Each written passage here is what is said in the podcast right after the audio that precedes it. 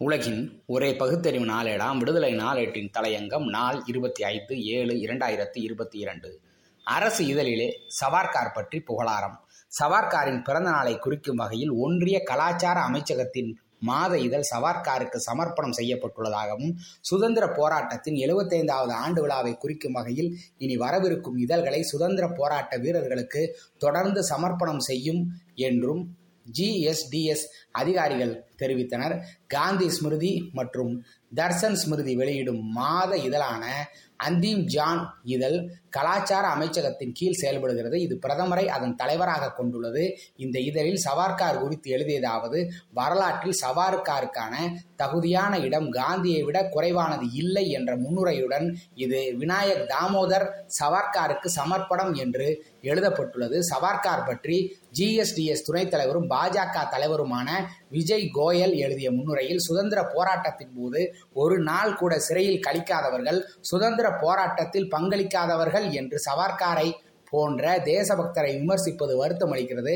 சவார்காரின் பங்களிப்பு வரலாற்றில் சுதந்திர போராட்டத்தில் மரியாதையில் காந்திக்கு குறைவானது இல்லை என்ற உண்மைக்கு மாறாக குறிப்பிடப்பட்டுள்ளது. மேலும் கோயல் எழுதுகையில் இது கெட்ட வாய்ப்பானது. காந்தியாரின் பங்களிப்பு இருந்த போதிலும் சவார்காருக்கு பல ஆண்டுகளாக சுதந்திர போராட்ட வரலாற்றில் உரிய இடம் கிடைக்கவில்லை என்று தெரிவித்துள்ளார். மே இருபத்தெட்டாம் தேதி சவார்காரின் பிறந்த நாளை குறிக்கும் வகையில் கலாச்சார அமைச்சகத்தின் ஜூன் மாத இதழ் சவார்காருக்கு அர்ப்பணிக்கப்பட்டுள்ளதாகவும் சுதந்திர போராட்டத்தின் எழுபத்தைந்து ஆண்டுகளை குறிக்கும் வகையில் வர வரவிருக்கும் இதழ்களை சுதந்திர போராட்ட வீரர்களுக்கு தொடர்ந்து சமர்ப்பணம் செய்யும் என்றும் ஜிஎஸ்டிஎஸ் அதிகாரிகள் தெரிவித்தனர். ஆயிரத்தி தொள்ளாயிரத்தி எண்பத்தி நான்கில் நிறுவப்பட்ட ஜிஎஸ்டிஎஸ்ஸின் அடிப்படை நோக்கம் பல்வேறு சமூக கல்வி மற்றும் கலாச்சார நிகழ்ச்சிகள் மூலம் காந்தியாரின் வாழ்க்கை பணி மற்றும் எண்ணங்களை பிரச்சாரம் செய்வதாகும்.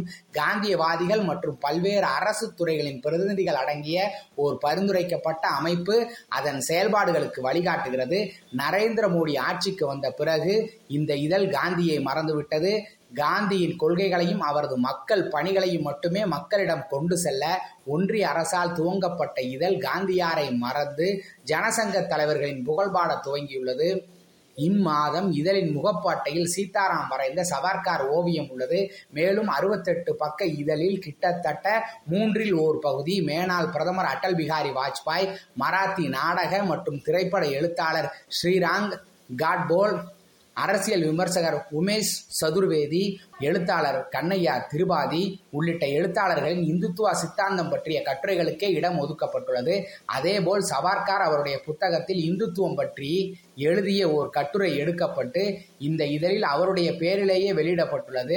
கோயலின் முன்னுரையை தொடர்ந்து இந்தியாவில் மத சகிப்புத்தன்மை பற்றிய மகாத்மா காந்தியின் கட்டுரை உள்ளது.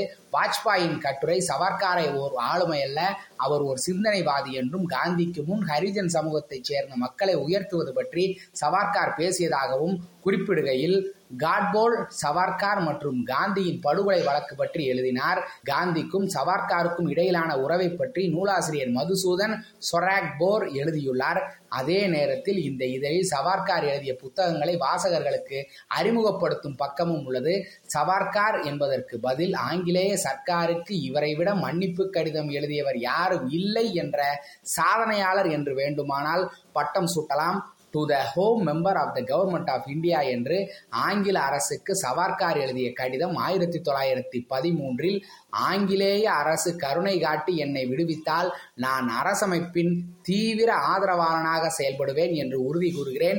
எந்த சூழ்நிலையிலும் ஆங்கிலேய அரசுக்கு சேவகம் செய்ய தயாராக இருக்கிறேன்.